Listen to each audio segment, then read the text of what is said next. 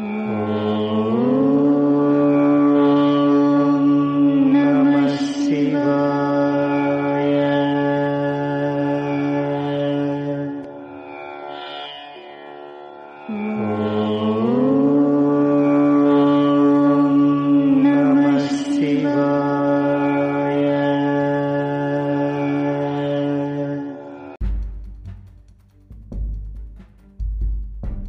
இம்மையிலும் நன்மை தருவார் திருக்கோவில் மதுரை.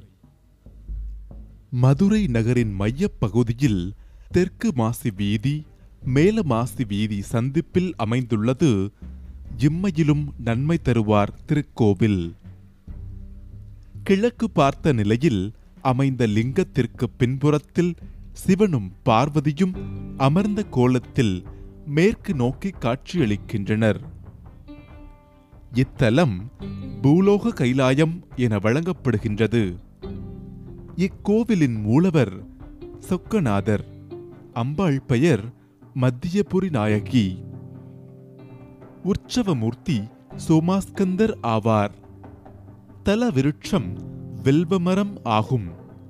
இக்கோவில் மேற்கு திசை நோக்கி அமைந்துள்ளது என்பது குறிப்பிடத்தக்கது.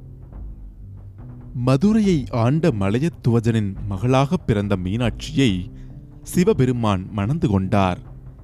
பின்னர் மதுரையில் மன்னராக பொறுப்பேற்றார்.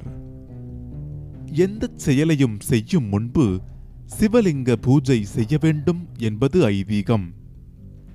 எனவே ஒரு லிங்கத்தை ஸ்தாபித்து அதற்கு பூஜித்த பின்பு பொறுப்பை ஏற்றுக்கொண்டார்.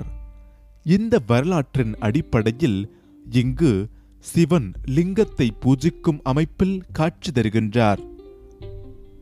இப்பிறப்பில் செய்யும் பாவங்களுக்கு இனிவரும் பிறவிகளில்தான் மன்னிப்பு கிடைக்கும் என்பது பொதுவான வாதம். ஆனால் இப்பிறப்பிலேயே செய்த பாவங்களை மன்னித்து நன்மை தருபவராக அருளுவதால் இவர் இம்மையிலும் நன்மை தருவார் என்று அழைக்கப்படுகின்றார். திருமணம் ஆகாதவர்கள் இக்கோவில் அம்மனை வேண்டினால் நல்ல வரனமையும் என்பதால் அம்மனுக்கு மாங்கல்ய வரப்பிரசாதினி என்ற பெயரும் உண்டு.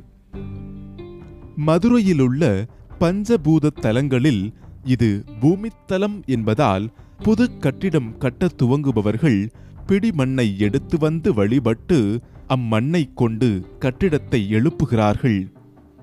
சிவபெருமானே மதுரையின் அரசராக பொறுப்பேற்கும் முன் இங்கு லிங்க பூஜை செய்ததால் பொறுப்பான பதவி ஏற்கும் முன்பும் சிவனுக்கு ராஜ உபச்சார அர்ச்சனை செய்து வேண்டிக் கொள்கிறார்கள் மீண்டும் மற்றொரு கோவிலுடன் சந்திப்போம்.